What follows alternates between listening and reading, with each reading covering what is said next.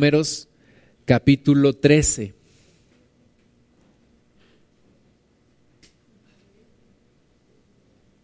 Números capítulo 13.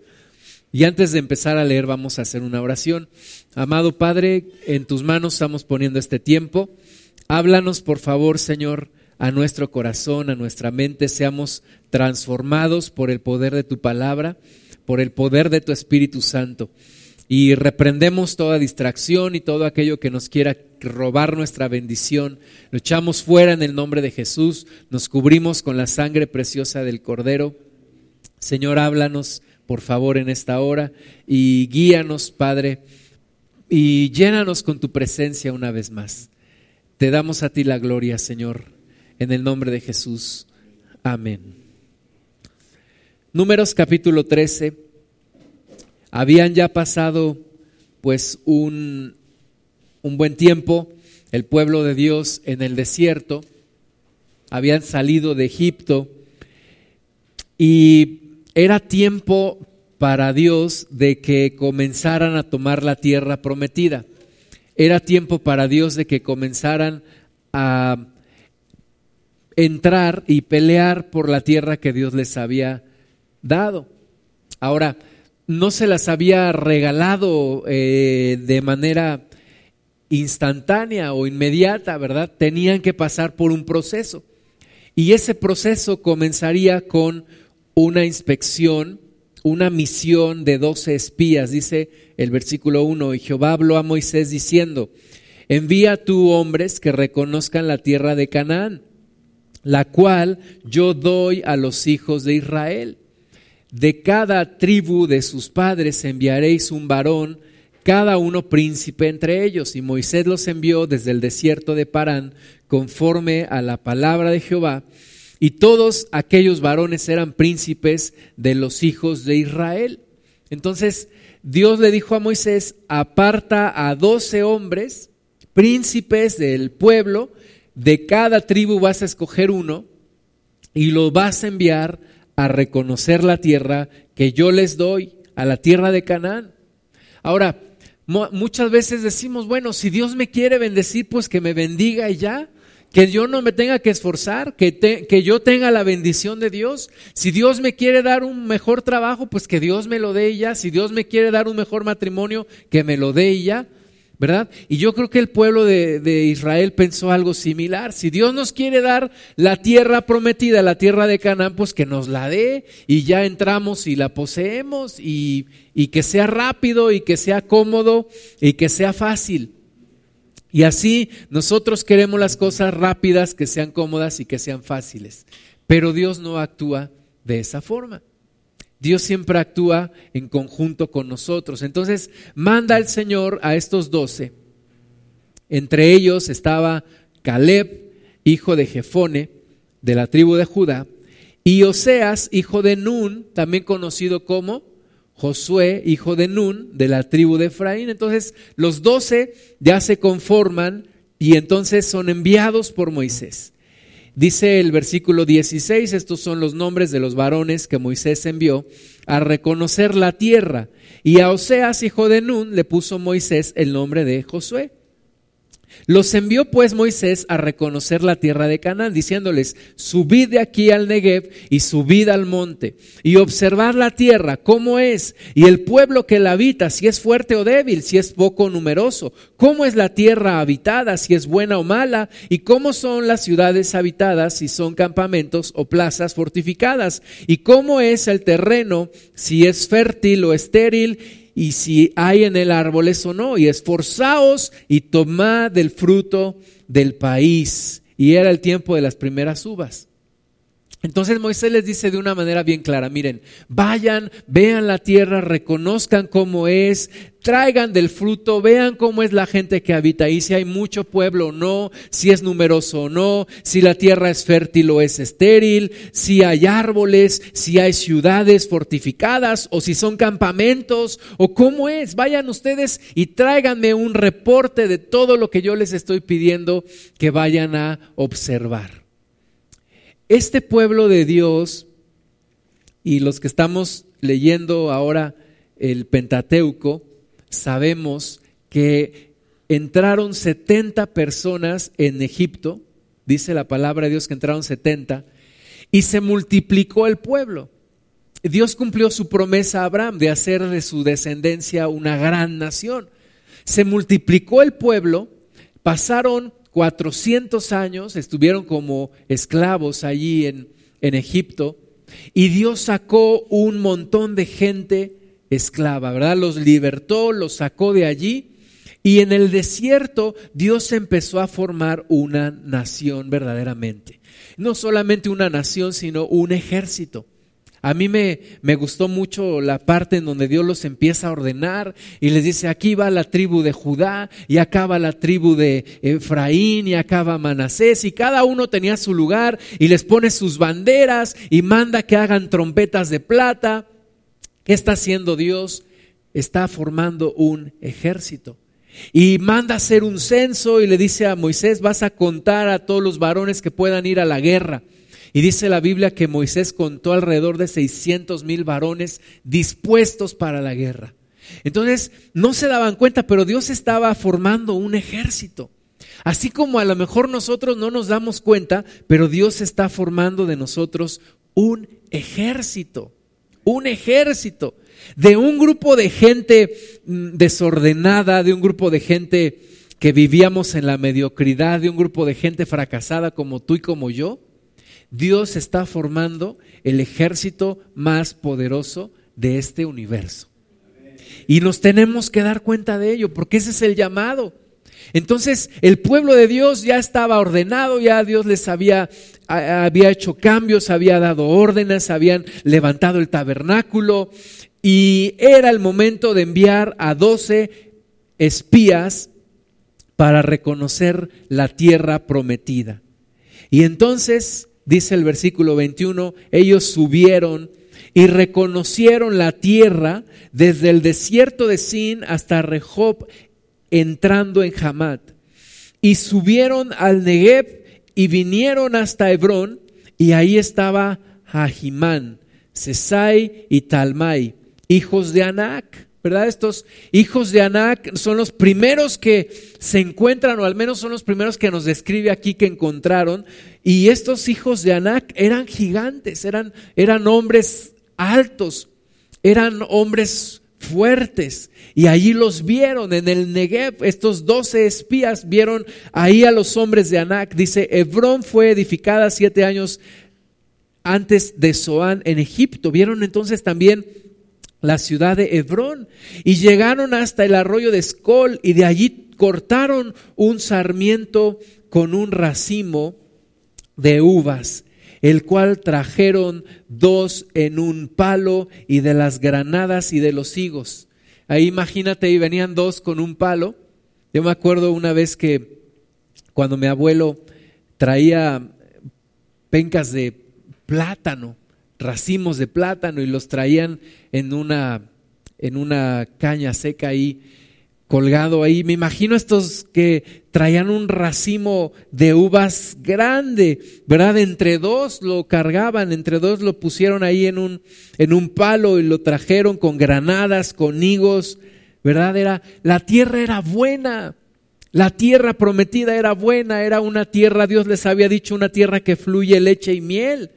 Era buena tierra, era tierra que producía buenos frutos, así como nuestro país, ¿verdad? Así como aquí en la Sierra de Hidalgo que se da todo, así como en las regiones de por acá del, del altiplano, ¿verdad? Que se da lo, que, lo que siembran y lo, y lo cuidan, se da y es bueno y es buena tierra, esta tierra en donde estamos aquí en Hidalgo es buena tierra. Así era una buena tierra allá donde estaban espiando estos doce hombres, llevaron entonces del fruto, era una excelente tierra, una tierra deseable, una tierra que fluye leche y miel. Dice el versículo 24, y se llamó aquel lugar el valle de Escol por el racimo que cortaron de allí los hijos de Israel, ¿verdad? dice ahí que Escol es racimo, del racimo y por eso le pusieron el valle de Escol. Y volvieron de reconocer la tierra al fin de 40 días. Ellos llevaban una misión de 40 días, 12 hombres doce hombres valientes, eran príncipes del pueblo de Israel, era lo mejor, eran los mejores gallos que podía tener el pueblo de Israel, los mejores doce hombres fueron enviados. ¿Verdad? Cuando tú mandas espías, no mandas a los doce más cobardes, mandas a los mejores doce, ¿verdad? Es como allá este, en, una, en un barrio estaban unos muchachos y veía, venía un fanfarrón y les decía, a ver quién de ustedes se avienta a pelear conmigo. Y estaban ahí todos los debiluchos ahí formados y de repente uno salta. Ah, tú, tú vienes, órale, pues éntrale. Y si nada más yo tengo una pregunta que hacer. ¿Qué pregunta? ¿Quién fue el infeliz que me aventó? ¿Verdad? Cuando mandas un, unos espías no mandas a los más cobardes, mandas tus mejores hombres. Y Moisés estaba mandando a sus mejores hombres. Y 40 días entonces, versículo 25, 40, 40 días duró la misión. Versículo 26, se anduvieron y vinieron a Moisés y a Aarón y a toda la congregación de los hijos de Israel en el desierto de Parán, en Cádiz, y dieron la información a ellos y a toda la congregación, y les mostraron el fruto de la tierra. Venían estos doce y los vieron, yo creo que se juntaron y dijeron, ahí vienen, ahí vienen los doce, y traen un palo y traen racimo de uvas y traen, eh, traen higos y traen granadas, traen del fruto.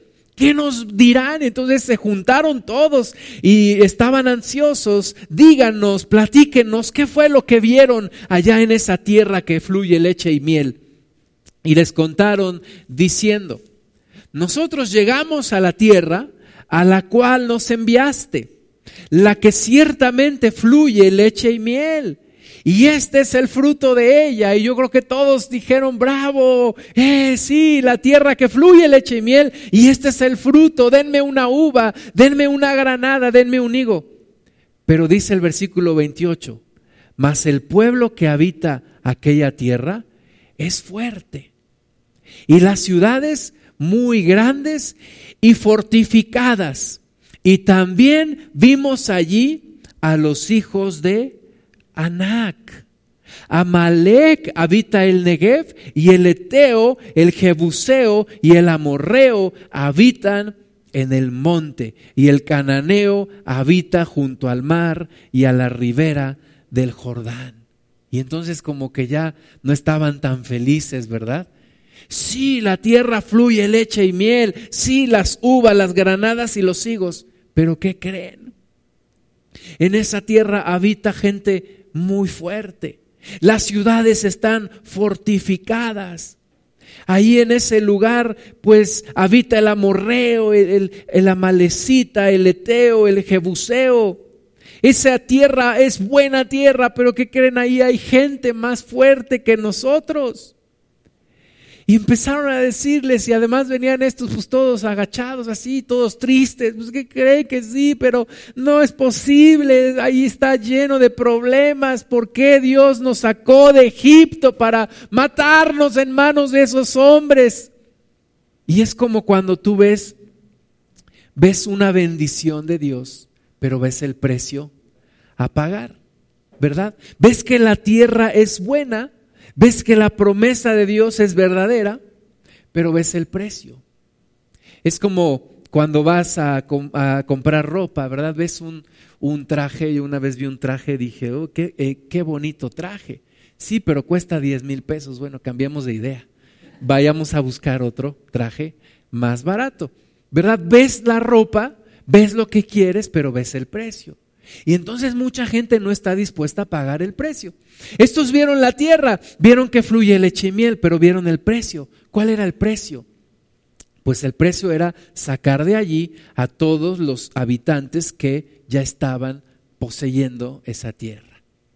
Y entonces Caleb hizo callar al pueblo delante de Moisés y dijo, subamos luego y tomemos posesión de ella, porque más podremos nosotros que ellos.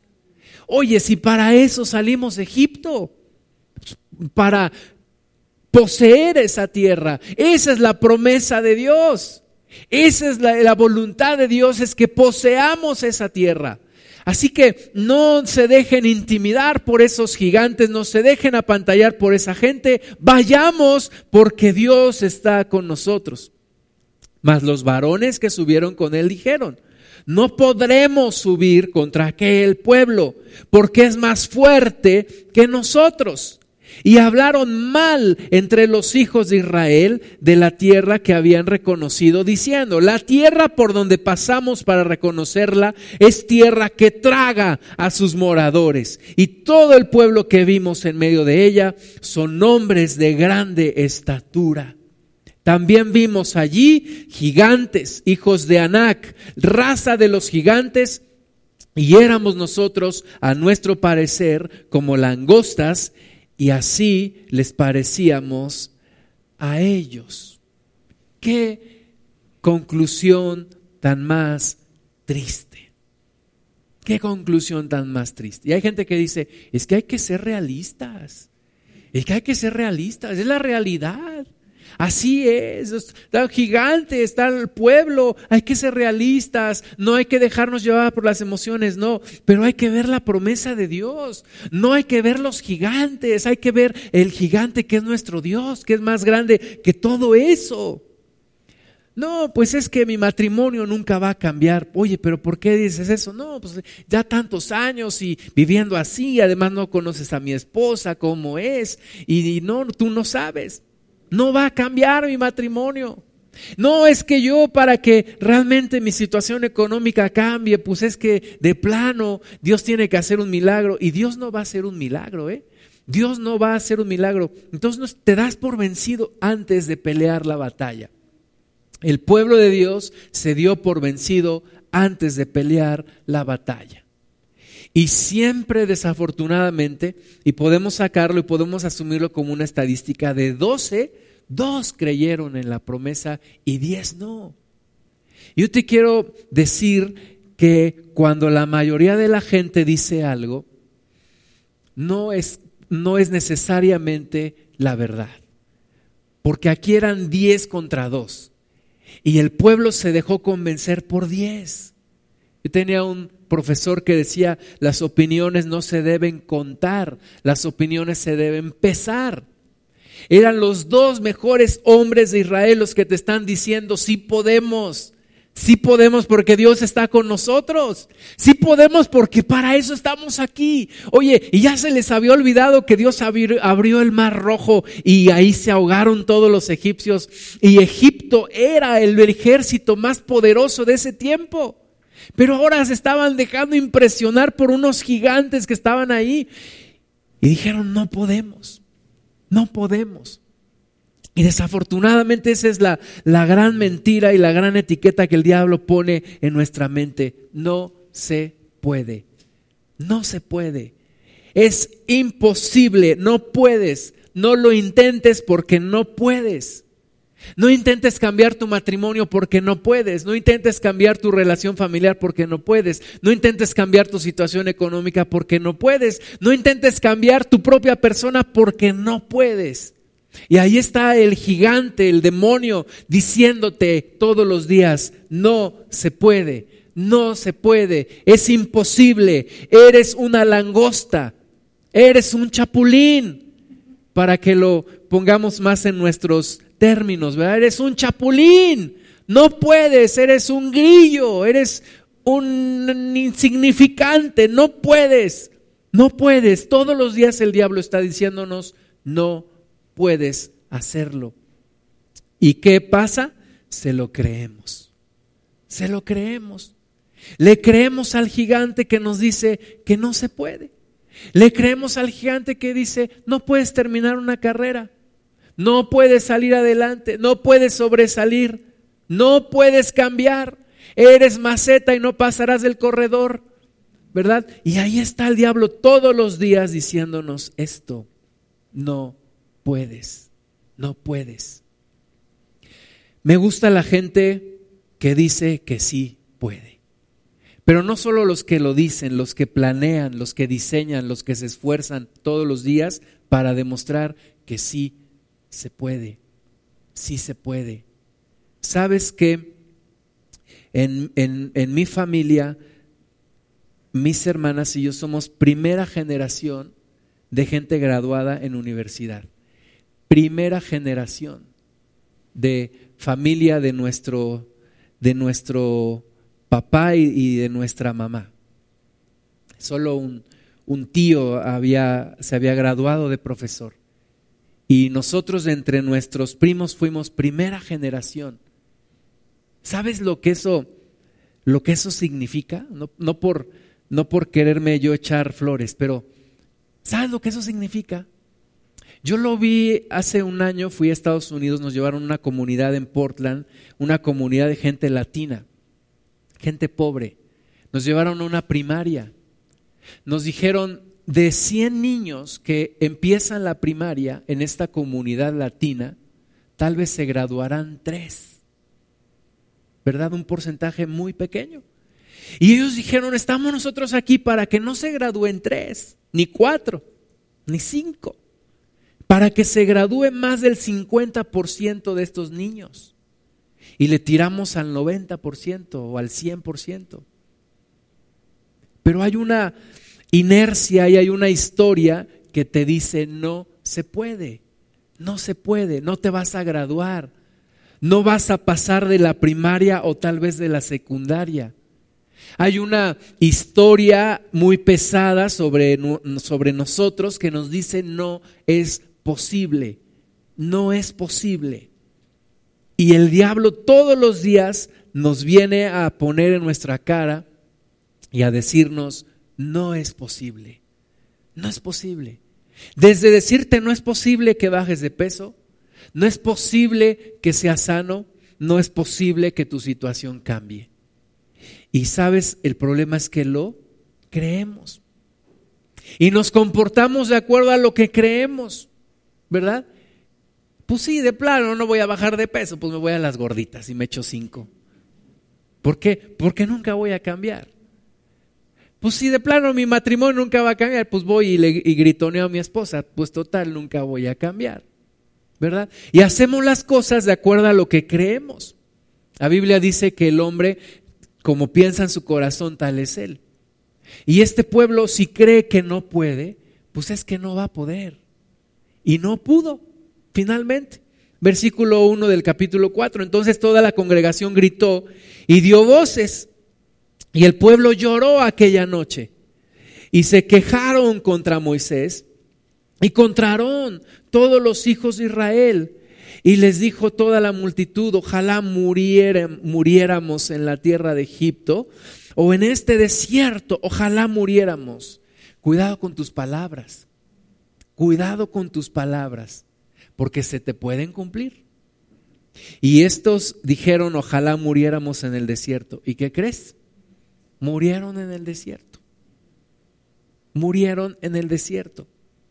Dios está buscando una clase de gente especial, gente que quiera salir de la mediocridad, gente que quiera salir del fracaso, gente que quiera salir del pecado. Ese es el tipo de gente que Dios busca. No el que se amedrenta, no el que dice, ay, no se puede, ay, es que está muy difícil, ay, es que no, pues yo pensé que no tenía que estudiar tanto, ay, no, es que yo pensé que no tenía que esforzarme tanto. No, ese tipo de gente no sirve para los planes que Dios tiene. Y Dios a ti y a mí nos está dando la oportunidad de meternos en su reino, de meternos en su plan. Y tenemos que demostrar que sí, que sí queremos Oye, pero es que hay gigantes, no importa, no importa. Oye, pero es que están muy grandotes, no importa. Oye, pero es que las ciudades están fortificadas, no importa. Yo vi a Dios abrir un mar. Y tiempo después Dios también derribó los muros de Jericó. Para Dios no hay nada imposible. Es cuestión de creerlo es cuestión de quererlo y es cuestión de hacerlo solamente.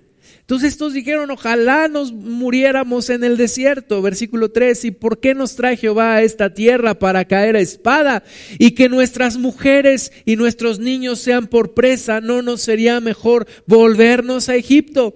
Y decían el uno al otro, designemos un capitán y volvámonos a Egipto. Nosotros, mis amados hermanos, espiritualmente hablando, salimos de Egipto y estamos ahora en medio del desierto, espiritualmente hablando. No hemos entrado a tierra prometida todavía. Estamos en el desierto. Y de repente se nos viene a la mente la posibilidad de regresar, regresar a Egipto. Oye, ¿y si me regreso? ¿Y si mejor dejo esto de Cristo y me regreso a lo que yo era? Es que está bien difícil. Es que está bien complicado, es que yo no soy persona que me digan que tenga que hacer, es que yo no soy persona que me levante temprano, es que yo no soy persona que me llamen la atención, es que yo no soy una persona que, que cambie tan fácilmente, es que genio y figura hasta la sepultura. Y yo como Elvis Presley y Frank Sinatra, a mi manera. Y mejor me regreso. ¿Y sabes cuánta gente yo he visto regresarse a Egipto? Muchísima, muchísima. Pero en tu mente y en tu corazón ya no debe de ser opción. Ya no debe de ser opción. Dicen los historiadores que cuando los conquistadores de la Nueva España llegaron a Veracruz, o a Cuba, no recuerdo a dónde llegaron, pero a algún lugar llegaron de aquí de América, ahí donde habrán llegado, y dice la historia que quemaron sus naves quemaron sus naves. ¿Qué quiere decir? No hay opción de regresarse. No hay opción, ¿verdad? Y lo hicieron por los cobardes que tal vez pensaban amotinarse y, y, agarrar un barco y regresarse. Pues por eso los quemaron. Ya no hay opción. Y en Cristo, en tu mente y en mi mente debemos de quemar las barcas y decir, no hay opción de regresar a Egipto no es opción. Regresarse ya no es opción. O sea, o para adelante o para adelante. Y para atrás ni para tomar impulso. Para adelante, siempre para adelante. No debe de haber opción. Porque estos dijeron, es que, ¿y qué tal si nos regresamos a Egipto? Ahora, siendo, siendo analíticos un poquito de esto, regresan a Egipto y ¿qué les hacen? Pues los matan. Los matan porque se habían escapado. Entonces, no es opción. Tú te regresas a Egipto y ¿qué te va a pasar? El diablo te va a destruir. El diablo acabará contigo. No te quiero espantar. Te quiero aterrorizar. Tú te regresas al mundo, el diablo acaba con tu vida. Yo lo he visto. Gente que andaba en Cristo se regresa al mundo y el diablo dice, pues esta es la mía, y acaba con sus vidas. Entonces, mis amados hermanos, ya no hay opción. Ya no hay opción. O es Canaán o es Canaán. O es tierra prometida o es tierra prometida. La, la, otra única opción sería morirse en el desierto, lo cual yo creo que sería demasiado triste. Entonces Moisés, versículos 5 y Aarón, se postraron sobre sus rostros delante de toda la multitud de la congregación de los hijos de Israel. Y Josué, hijo de Nun, y Caleb, hijo de Jefone, que eran los que habían reconocido la tierra, rompieron sus vestidos y hablaron a toda la congregación de los hijos de Israel diciendo, la tierra por donde pasamos para reconocerla es tierra en gran manera buena. Si Jehová se agradare de nosotros, Él nos llevará esta tierra y nos la entregará, tierra que fluye leche y miel. Ahora, mientras todo esto pasaba, Dios todavía no hablaba y Dios estaba escuchando, Dios estaba viendo hasta que Dios interviene. Pero Dios estaba escuchando los diez cobardes que decían que no, los dos valientes que decían que sí, y el pueblo que se dejaba influenciar por los diez cobardes. Versículo 9, por tanto, no seáis rebeldes contra Jehová, ni temáis al pueblo de esta tierra porque nosotros los comeremos como pan. Su amparo se ha apartado de ellos y con nosotros está Jehová. No los temáis. Y yo no sé cómo somos especiales la humanidad, que nos dejamos convencer no por los valientes, sino por los cobardes. Nos dejamos convencer por los que dicen que no se puede. Y nos quedamos con que no se puede. Es que México nunca va a cambiar, es que Latinoamérica tiene una maldición, sus políticos, y tenemos los peores gobernantes del mundo y nunca vamos a cambiar. Y la gente es lo que está diciendo, pero la iglesia tiene que representar a Josué y a Caleb que le dicen a estas naciones, sí se puede, porque Dios está con nosotros. Dios está con nosotros, los comeremos como pan. Ni para el arranque nos van a servir, ni a melón nos van a saber. Vamos, Dios está con nosotros. Pero versículo 10, entonces toda la multitud habló de apedrearlos. Pero la gloria de Jehová se mostró en el tabernáculo de reunión a todos los hijos de Israel. Entonces Dios interviene. Dice Dios, suficiente. Escuché lo que tenía que escuchar. Y Jehová dijo a Moisés, ¿hasta cuándo me ha de irritar este pueblo? ¿Hasta cuándo no me creerán con todas las señales que he hecho en medio de ellos? yo los heriré de mortandad y los destruiré y a ti te pondré sobre gente más grande y más fuerte que ellos. Dios dice, se acabó. Yo no quisiera que Dios se cansara de la iglesia de hoy, ¿verdad?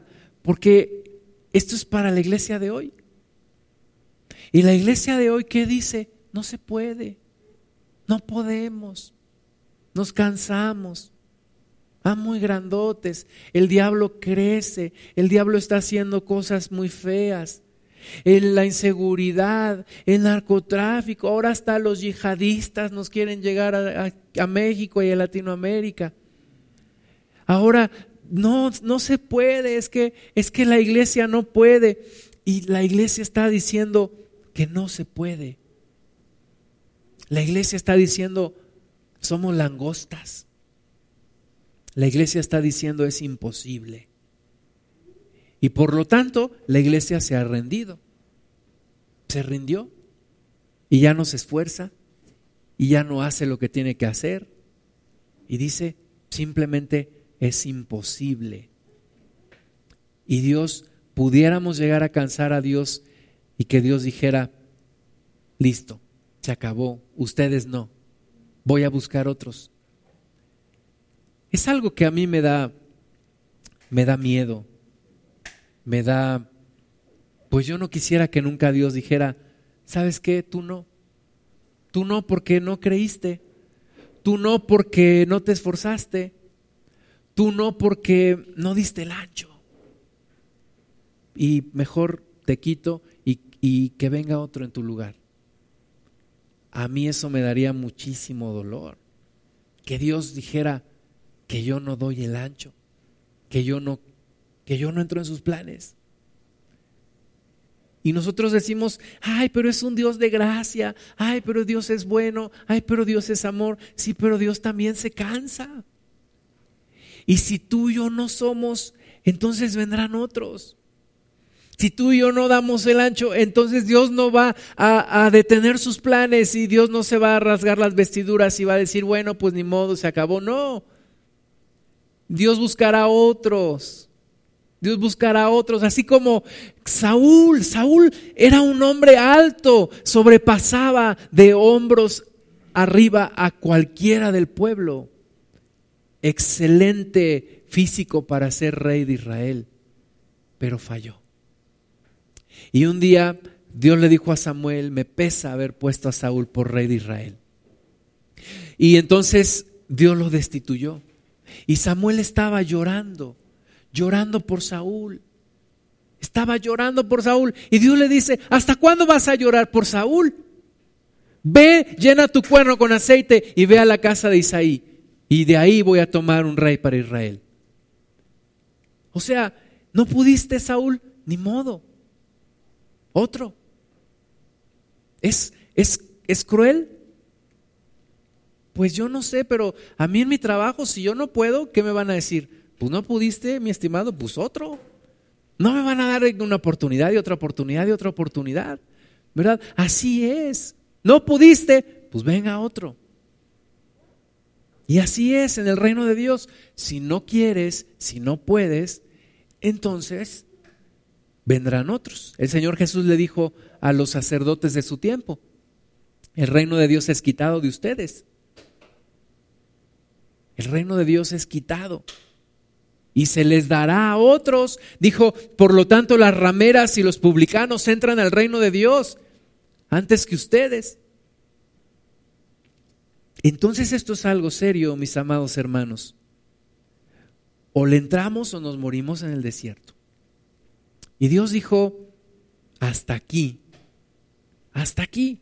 Pero Moisés, versículo 13, respondió a Jehová, lo oirán luego los egipcios, porque de en medio de ellos sacaste este pueblo con tu poder, y lo dirán a los habitantes de esta tierra, los cuales han oído que tú, oh Jehová, estabas en medio de este pueblo, que cara a cara aparecías tú, oh Jehová, y que tu nube estaba sobre ellos y que de día ibas delante de ellos en columna de nube y de noche en columna de fuego, y que has hecho morir a este pueblo como un solo hombre, y las gentes que hubieren oído tu fama hablarán diciendo, por cuanto no pudo Jehová meter este pueblo en la tierra de la cual les había jurado, los mató en el desierto. Ahora pues yo te ruego que sea que sea magnificado el poder del Señor, como lo hablaste diciendo, Jehová, tardo para la ira y grande en misericordia, que perdona la iniquidad y la rebelión, aunque de ningún modo tendrá por inocente al culpable, que visita la maldad de los padres sobre los hijos hasta los terceros y hasta los cuartos. Perdona ahora la iniquidad de este pueblo según la grandeza de tu misericordia y como has perdonado a este pueblo desde Egipto hasta aquí. Moisés intercedió por el pueblo. Señor, no vayan a blasfemar tus enemigos diciendo que tú los sacaste de Egipto para matarlos en el desierto. La apuesta del diablo es que Dios nos pudo sacar de Egipto, pero que no nos puede meter a tierra prometida. Y el diablo está diciendo que nos vamos a quedar en el desierto, que no vamos a cambiar, que los cristianos no cambian, que los cristianos son hipócritas, que los cristianos solamente son gente religiosa. Eso es lo que el diablo está diciendo de nosotros, que realmente no cambiamos, que realmente somos de lo peor. Una vez me encontré a una, a una joven ahí en, en el metro Indios Verdes, Verá, un milagro de Dios, porque entre tanta gente encontrar a alguien ahí, pues ahí me la topé. Y digo, ¿qué pasó? ¿Sigues congregando? Me dice, ya no. ¿Por qué? Porque los cristianos me han hecho cosas que ni aún la gente del mundo me ha hecho. Pues eso, eso exactamente es lo que el diablo quiere que tú digas.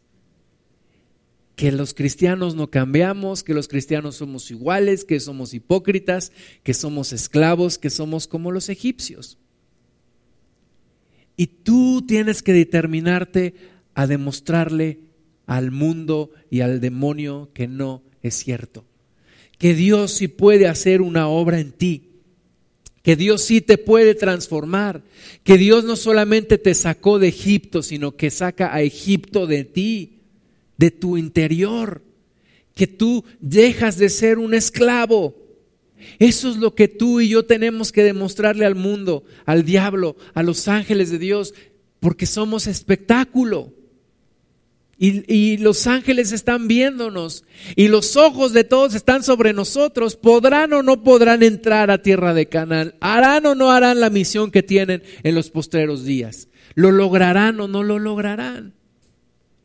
Y la tendencia ahorita dice que no. Dice que no. Hoy en día somos la burla del mundo en las redes sociales. Somos la burla del mundo. y publican uno que miren cómo en tal iglesia de multitudes ponen como una discoteca para jalar jóvenes. Y ponen que en otra, ahora que están bailando, que no sé qué. Y en otra que ahora que dicen que sí se debe de celebrar el Halloween. ¿Verdad? Y somos la burla del mundo. Y estamos haciendo que los enemigos de Dios blasfemen. Nosotros, la iglesia. Pero hay un espíritu de Dios en nosotros, que es como Josué y Caleb, que nos dice, esto tiene que cambiar. Esto tiene que cambiar. Y sí se puede cambiar. Y sí se puede lograr un cambio. Y sí podemos entrar a tierra prometida. Y sí podemos seguir marchando. Pero implica un sacrificio. Pero implica un esfuerzo. Implica una rendición total a Dios. Versículo 20, entonces Jehová dijo, yo lo he perdonado conforme a tu dicho, mas tan ciertamente como vivo yo, y mi gloria llena toda la tierra, todos los que vieron mi gloria y mis señales que he hecho en Egipto y en el desierto, y me han tentado ya diez veces, y no han oído mi voz, no verán la tierra de la cual juré a sus padres, no, ninguno de los que me ha irritado, la verá. Y qué triste sería que Dios viniera un día y me dijera, ¿sabes qué? Tus hijos sí entran, pero tú no. Tus hijos sí verán la gloria, tus hijos sí entrarán a la tierra prometida, pero tú no. Y 40 años estuvieron vagando, dando vueltas en el mismo desierto. Dando vueltas, ¿por qué? Porque Dios dijo, no entrarán descalificados. No entrarán. Y hoy en día estamos tan acostumbrados a decir, otra oportunidad, otra oportunidad. Debe otra oportunidad, maestro, aunque, aunque pan yo con seis. Le entrego un trabajo, le lavo su carro, le voleo sus zapatos, pero pan se me con seis, aunque sea. ¿Verdad? Y ahí está el maestro Barco, sí, sí está bien, ándale para que no te traumes. Pues más se trauma porque le regalaste la calificación que si lo hubieras reprobado. Y entonces hoy en día estamos acostumbrados a que con el mínimo esfuerzo logramos pasar. Pero sabes que en el reino de Dios no es así. Y Dios es tajante. Y si Dios dijo, no entran, es no entran. Y hazle como quieras. Y no entraron. No entraron. Todos los que salieron de Egipto no entraron. ¿Entraron quiénes?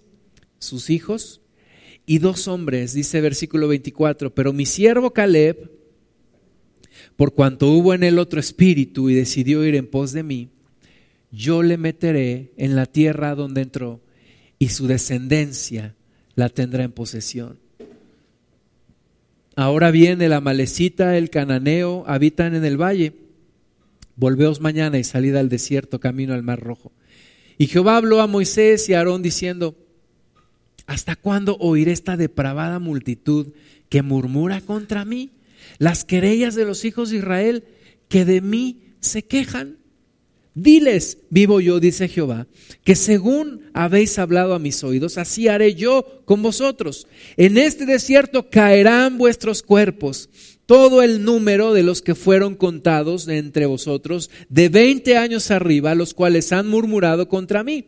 Vosotros a la verdad no entraréis en la tierra por la cual alcé mi mano y juré que os haría habitar en ella, exceptuando a Caleb, hijo de Jefone, y a Josué, hijo de Nun. Pero a vuestros niños, de los cuales dijisteis que serían por presa, yo los introduciré y ellos conocerán la tierra que vosotros despreciasteis. Y dice la palabra de Dios que los diez espías malvados murieron de plaga que Dios les mandó. Entonces ahí está la opción. ¿Te descalificas o calificas? ¿Eres de los llamados o eres de los escogidos? ¿De cuáles quieres tú ser? ¿De cuáles? Las dos opciones están allí. ¿De cuáles quieres tú? ¿Quieres entrar a la tierra? Te va a costar. Te va a costar no una parte de tu vida, te va a costar toda tu vida. Toda tu vida. No solo una parte, toda tu vida. Todo, absolutamente todo. En Cristo no hay medias tintas, en Cristo es todo o nada, todo o nada. Ayer que estábamos, fuimos a comprar unas, mi esposa quería comprar unas, unos adornos, se había puesto de acuerdo con mi hermana y quería ir a comprarlas. Y fuimos ahí al centro comercial y yo veo a la gente allí comprando sus cosas y, y todo y parecen felices comprándose cosas y sabes que la verdadera felicidad no está ahí. No está ahí.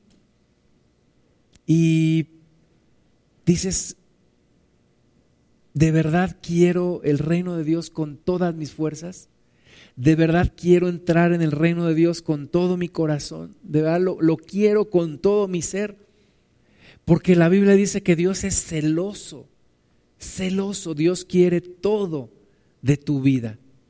Dios quiere todo en tu vida. Y hoy pues parece que nuestro mensaje, nuestro evangelio se ha diluido y le decimos a la gente, no te preocupes, solamente ve a la iglesia los domingos y ya no te apures. Da lo mínimo que puedas. No cambies mucho. Casi le decimos a la gente, no cambies, así eres mejor, eres súper, ¿verdad? Cuando el Evangelio nos demanda un completo cambio, una completa entrega.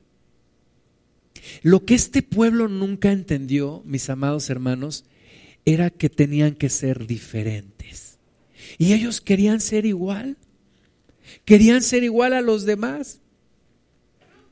Yo le digo a, algunos muchachos que conozco y que son cristianos, tú tienes que ser diferente.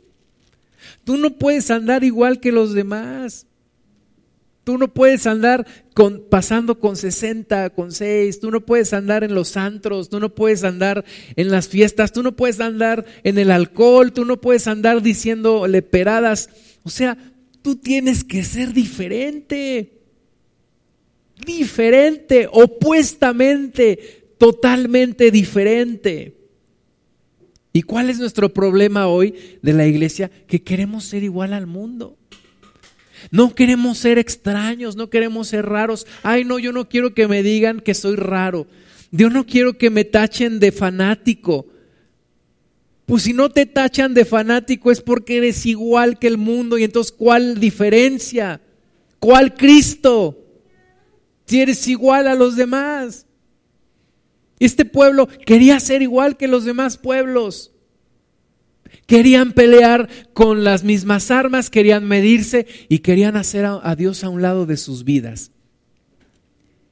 Y, y yo tengo una, una desesperación porque no seamos iguales al mundo. Apartando aquí en números, quisiera leerte en Éxodo 19. 5. Dice, ahora pues, Dios está hablándole al pueblo de Israel, si diereis oído a mi voz y guardareis mi pacto, vosotros seréis mi especial tesoro sobre todos los pueblos, porque mía es toda la tierra. Y vosotros me seréis un reino de sacerdotes y gente santa. Fíjate, eso es lo que Dios quería. ¿Qué quería? Un reino de sacerdotes y gente santa. Eso es lo que Dios quería. Y eso es lo que Dios quiere hoy. Un reino de sacerdotes y gente santa. Un pueblo diferente. Un pueblo diferente a todo el mundo. Un pueblo de sacerdotes y gente santa. No podemos ser iguales al mundo. No podemos ser iguales al mundo porque perdemos nuestro llamado y nuestro propósito. Yo tengo que ser diferente en Cristo, tiene que transformarme completamente. Sabes que yo tengo, últimamente he tenido un sueño en mi corazón. Y mi sueño es poder enseñar a jóvenes que puedan ser ministros de Cristo. Porque sabes que yo veo ahora que estamos envejeciendo y que dónde va a estar la siguiente generación. ¿Y quién va a continuar con esta obra de Dios? Pero yo volteo a mi alrededor y no veo quién. No veo quién le entre. No veo quién esté dispuesto a entregarle su vida al Señor. No veo quién esté dispuesto a renunciar a sus propios sueños. Quien esté dispuesto a depender de Dios económicamente. Quien esté dispuesto a que Dios tome sus decisiones. Quien esté dispuesto a entregarle su vida completamente a Dios. Perdónenme, mis amados hermanos, pero yo no veo, yo no veo la calidad. No estoy hablando de talento, estoy hablando de entrega. Yo ayer platicábamos con el pastor Chanito. Le decíamos, estaba aquí en, en Pachuca, y le decíamos, pastor, quédese mañana a la reunión. Es que no puedo, porque no hay no hay quien atienda a la iglesia, no hay quien haga culto. Hermano, pero no tiene usted a alguien que, que si usted no está, haga un culto. Pues mire, ahí está la hermana fulanita. No, porque la hermana fulanita no quiere hacer culto. Y los hermanos dicen que si yo no estoy, no van. Oye, y el día que el Señor se lleve al pastor, ¿qué va a suceder con esa iglesia? ¿Se cerrará? se venderá como casa y se acabará la obra de Dios. Porque yo no veo ni un joven, ni uno en ese lugar que se esté preparando para tomar la estafeta. Porque no es de que, ay, ya me agarraron las prisas, pues ahora quién, pues tú, pues éntrale, no. No. Lo mismo está sucediendo en la unión donde el diablo se levantó en contra del el pastor, su familia, y, y hay necesidad de que él se fortalezca, y mientras tanto no hay quien, no hay quien lo apoye, no hay quien, no hay quien. Y el otro día, el otro día mi esposa me estaba diciendo, oye, me puse a pensar cuando nosotros faltemos, ¿qué va a pasar? ¿Quién se está preparando. ¿Quién se está preparando? Yo no creo en la improvisación, yo no creo, en, pues ay, aviéntate al ruedo y a ver qué pasa. Yo no creo en eso. Yo, yo ya no veo fútbol en México. ¿Por qué? Porque yo estoy harto de que cada mundial mandan un grupo de improvisados que entrenen ahí unos días antes y siempre lo mismo. Como decía mi mamá, salen con su batea de baba siempre. ¿Cuál? Pues ganan, pero ganan el boleto de regreso. Es lo único que ganan. ¿Por qué? Porque no hay diseño, no hay visión, no hay preparación, no hay disciplina. Pues no se puede ganar así en la vida, en nada, en nada, ni jugando canicas, ni jugando fútbol, mucho menos en, en la obra de Dios. Tiene que haber orden, tiene que haber disciplina, tiene que haber preparación, tiene que haber entrega, tiene que haber sacrificio. Si no hay todo eso, no lo vamos a hacer. No lo vamos a lograr. ¿Qué es lo que Dios quiere? Un pueblo de sacerdotes y gente santa. Dios no baja la calidad. Ay, bueno, pues mira, mm, con que sean medio bien portaditos ya. No, Dios no va a bajar la calidad. Sacerdotes y gente santa. Eso es lo que yo quiero, dice Dios. Y manda su convocatoria y dice, pues a ver quién le entra a ver quién quiere. Y Dios no va a bajar sus estándares. Estamos platicando en, la semana que la calidad académica de los chicos que salen de secundaria en matemáticas va de mal en peor. ¿Verdad? Y ahora nos conformamos pues, con que aprendan, ya no que sepan álgebra, que sepan cuántos dos más dos pues sí, le estamos bajando a, la exigencia. Pero sabes que Dios no baja la exigencia. Dios dice, aquí está. Reino de sacerdotes y gente santa. ¿Quién quiere? Reino de sacerdotes y gente santa. Ay, Señor, pues con que sea medio religioso, ¿no? Medio zancochadón ahí, que parezca yo cristiano, que traiga una Biblia bajo el brazo, así acéptame. No, Dios dice no. reino de sacerdotes y gente santa. Y hoy en día donde se están bajando todas las, las exigencias y, y somos más flexibles, entre comillas, que antes, la gente no está dispuesta a esto. Y yo te digo, cada vez va a ser más difícil encontrar a alguien que le quiera entrar. Cada vez va a ser más difícil encontrar a alguien que quiera renunciar a su vida para seguir a Cristo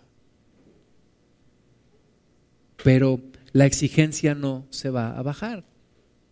Ahora, en medio de esto, yo sé que Dios tiene, como en el tiempo de Elías, a aquellos varones que no habían doblado su rodilla delante de Baal, un pequeño remanente.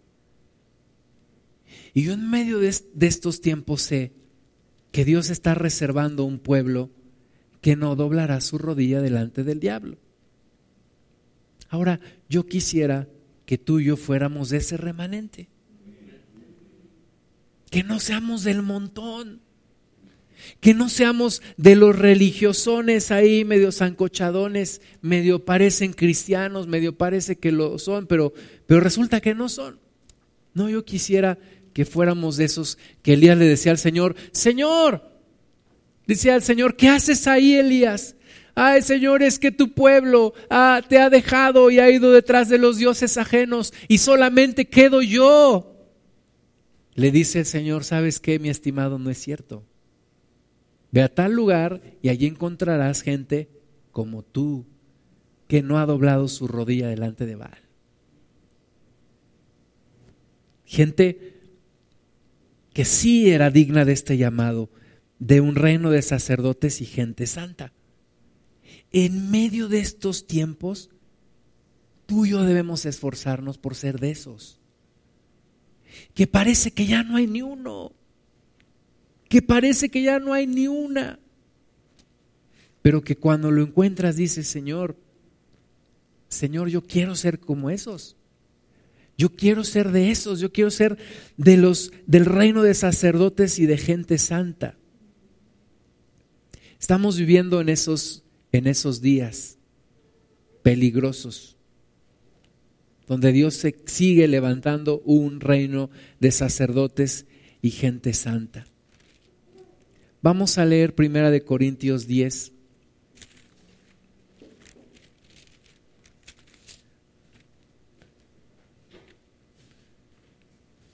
Primera de Corintios 10.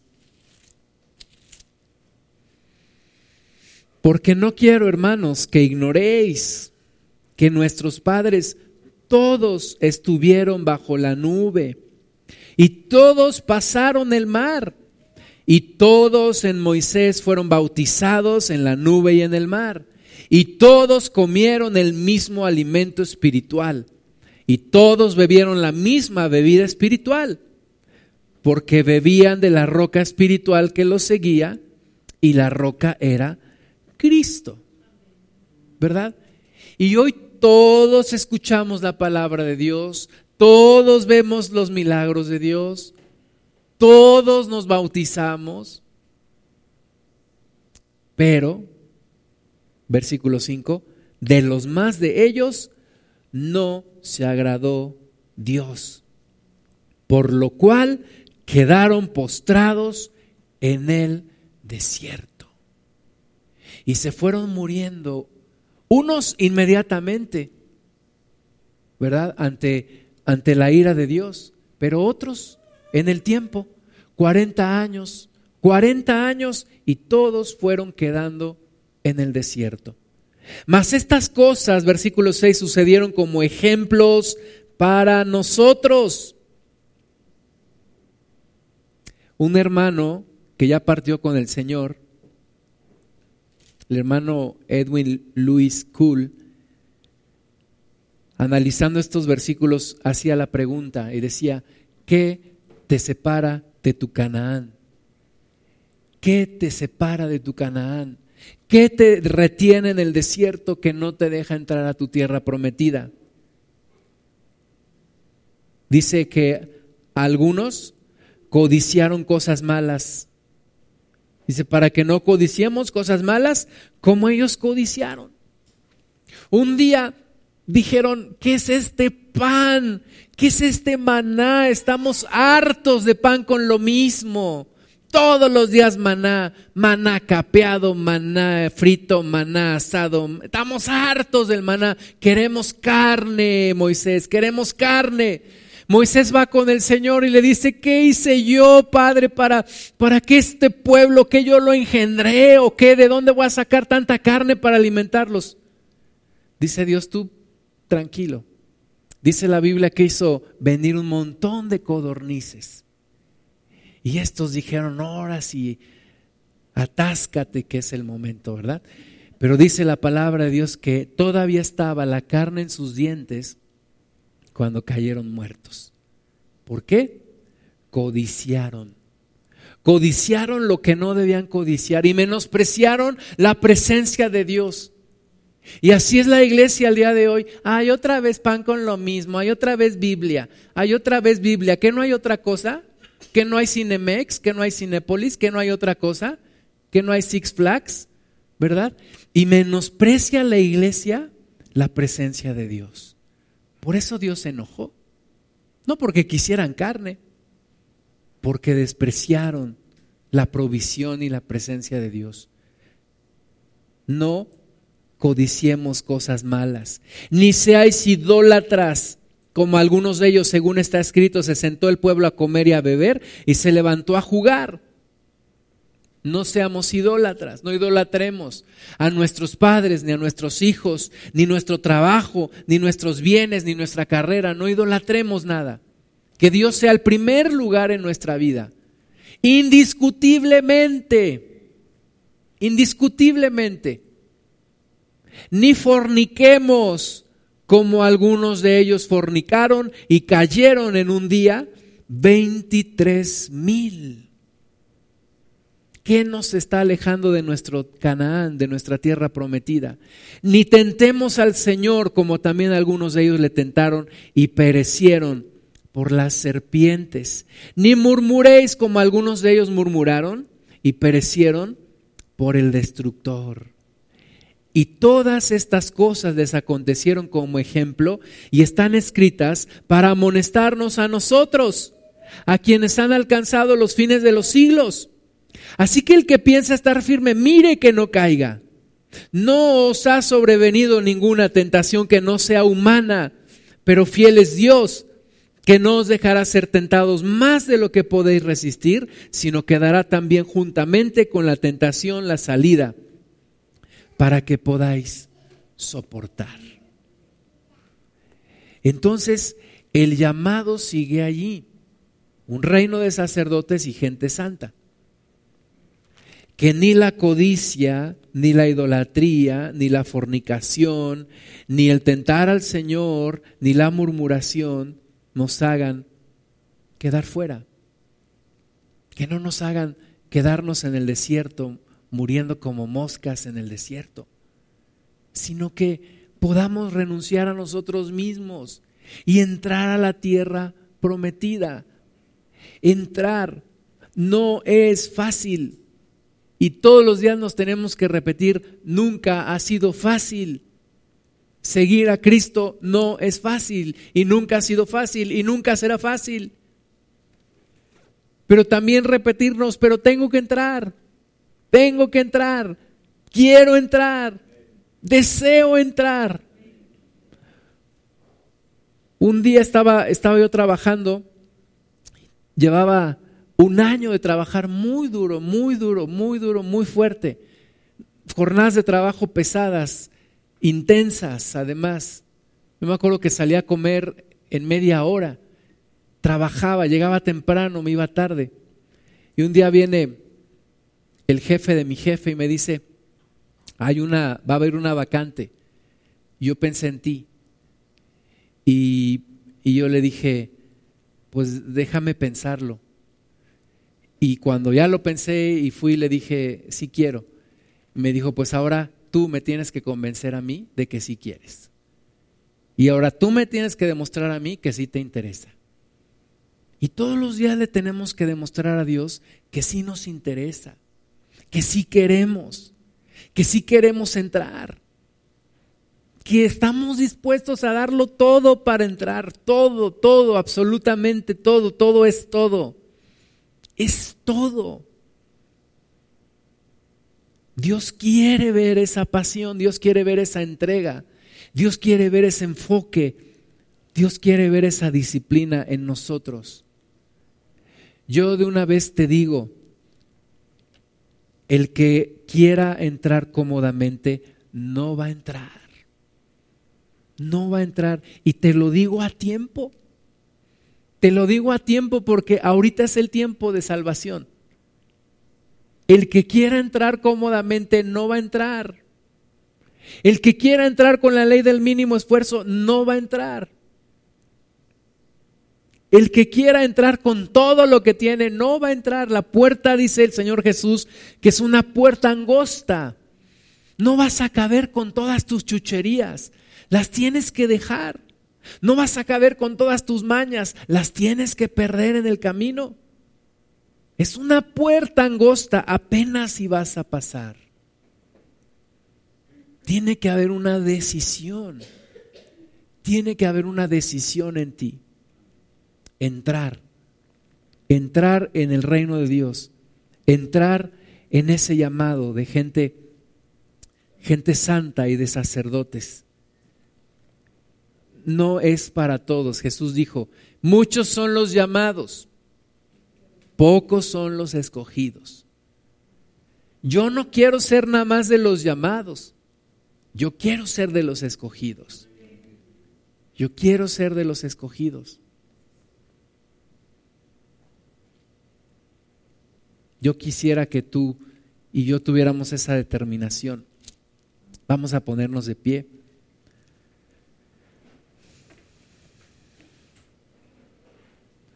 Son tiempos de decisión, de determinación, de tiene que salir el coraje, la lucha, la determinación, el enfoque.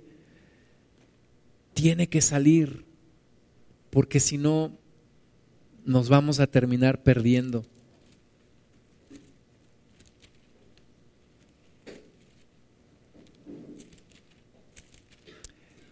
Hebreos 3. 7 dice, por lo cual, como dice el Espíritu Santo, si oyereis hoy su voz, no endurezcáis vuestros corazones como en la provocación, en el día de la tentación, en el desierto, donde me tentaron vuestros padres, me probaron y vieron mis obras cuarenta años, a causa de lo cual me disgusté contra esa generación y dije, siempre andan vagando en su corazón y no han conocido mis caminos. Una persona que quiere entrar en el reino de Dios debe dejar de andar vagando en su corazón. Ay, es que ahora cómo se me antoja esto. Ay, es que ahora cómo quisiera esto otro. Ay, es que ahora cómo me acuerdo de lo que hacía yo en Egipto. No, deja de andar vagando en tu corazón y, toma los caminos de Dios. Versículo 11, por tanto juré en mi ira no entrarán en mi reposo. Mirad, hermanos, que no haya en ninguno de vosotros corazón malo de incredulidad para apartarse del Dios vivo. Antes, exhortaos los unos a los otros cada día, entre tanto que se dice hoy, para que ninguno de vosotros se endurezca por el engaño del pecado, porque somos hechos participantes de Cristo, con tal que retengamos firme hasta el fin. Hasta el fin, mis hermanos, nuestra confianza del principio, entre tanto que se dice, si oyereis hoy su voz, no endurezcáis vuestros corazones como en la provocación. ¿Quiénes fueron los que habiendo oído le provocaron? ¿No fueron todos los que salieron de Egipto por mano de Moisés? ¿Y con quiénes estuvo él disgustado cuarenta años? ¿No fue con los que pecaron, cuyos cuerpos cayeron en el desierto? ¿Y a quienes juró que no entrarían en su reposo, sino a aquellos que desobedecieron? Y vemos que no pudieron entrar a causa de la incredulidad. Temamos pues, no sea que permaneciendo aún la promesa de entrar en su reposo, alguno de vosotros parezca no haberlo alcanzado. Señor Padre, en el nombre de Jesús, danos la determinación para entrar en tu reino. Tu palabra dice, tú dijiste, Señor Jesús, que desde los días de Juan, este reino de Dios padece violencia, padece violencia y que solamente los violentos arrebatan el reino. Y es necesario arrebatar el reino. Es necesario tener decisión, es necesario entregarlo todo. Es necesario estar dispuestos hasta el final a entregarlo todo y aún, como dice tu palabra, si tuviese que combatir hasta la sangre, aún hasta ese punto debemos estar dispuestos a combatirlo, Señor. Despiértanos a tu iglesia en estos días postreros. Despiértanos, Señor, para enfocarnos que no nos libren, que no nos quiten, que no nos priven de nuestra tierra prometida, de entrar a nuestro Canaán. No queremos quedar en el desierto, no queremos morir en el desierto.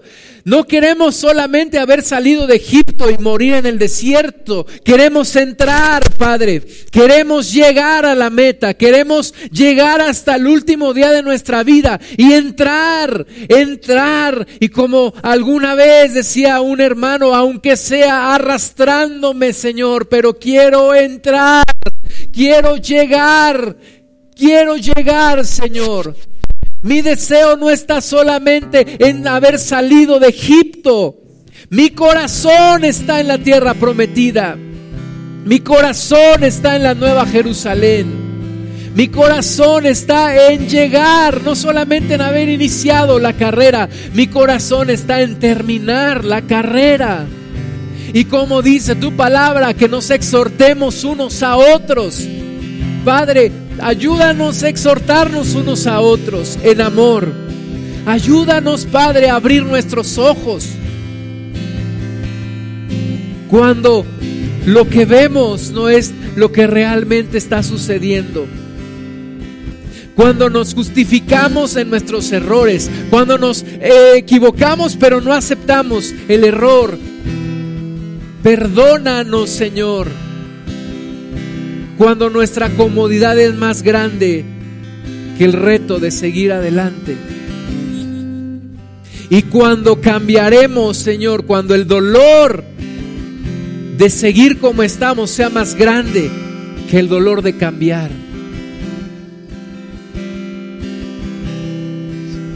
Señor, que no se diga de este pueblo que murió en el desierto que no se diga de este pueblo que lograste sacarlo de Egipto, pero que no pudiste meterlo en tierra prometida. Que no se diga de este pueblo, de mi vida, Señor, que no pudiste cambiarme, que no pudiste transformarme.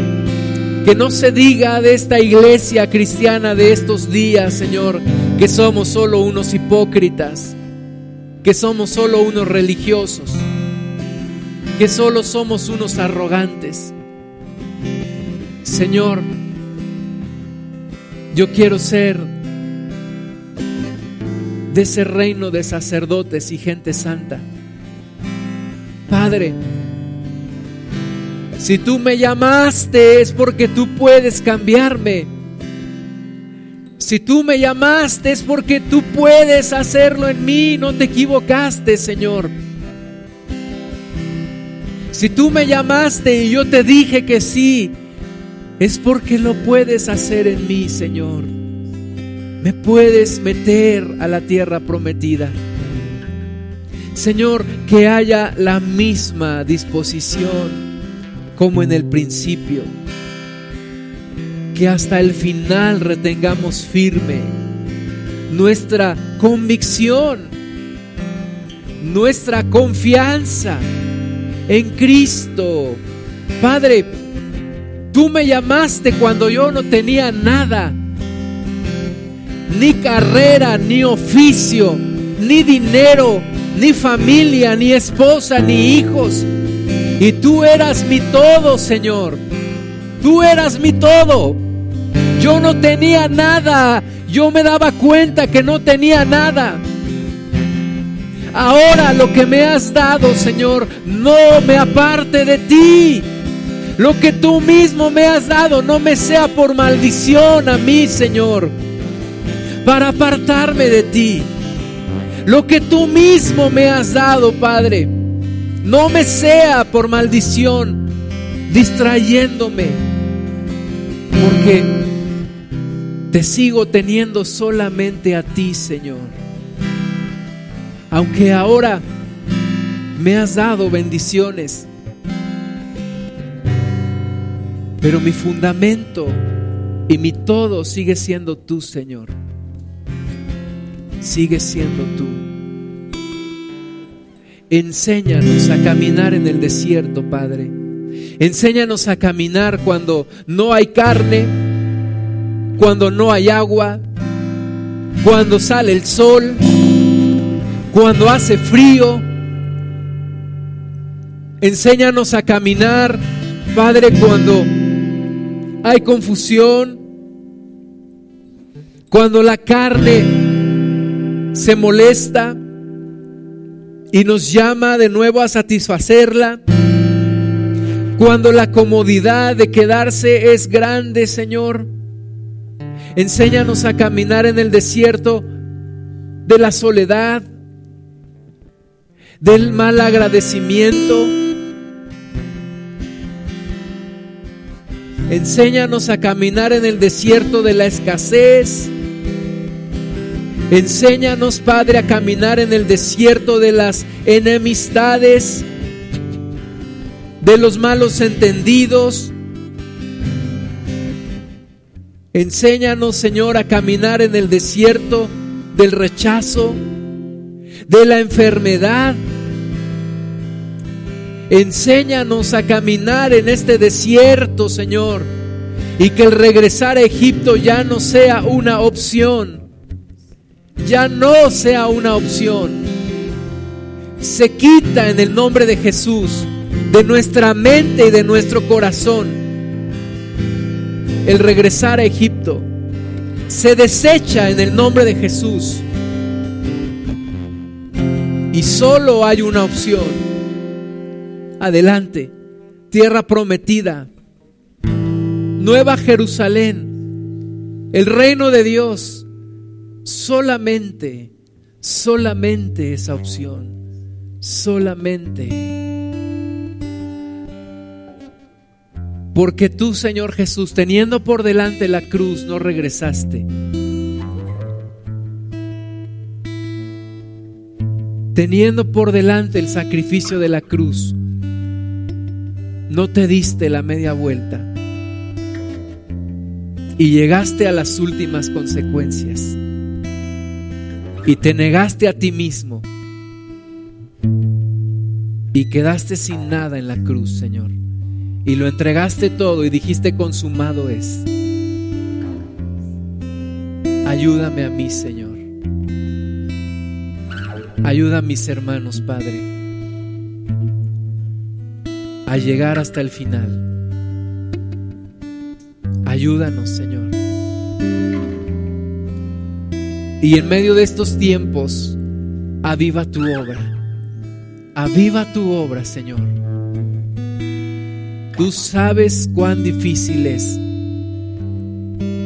Porque no tenemos sumo sacerdote que no sepa de nuestras debilidades, sino uno que fue tentado en todo, mas en todo fue hallado sin pecado.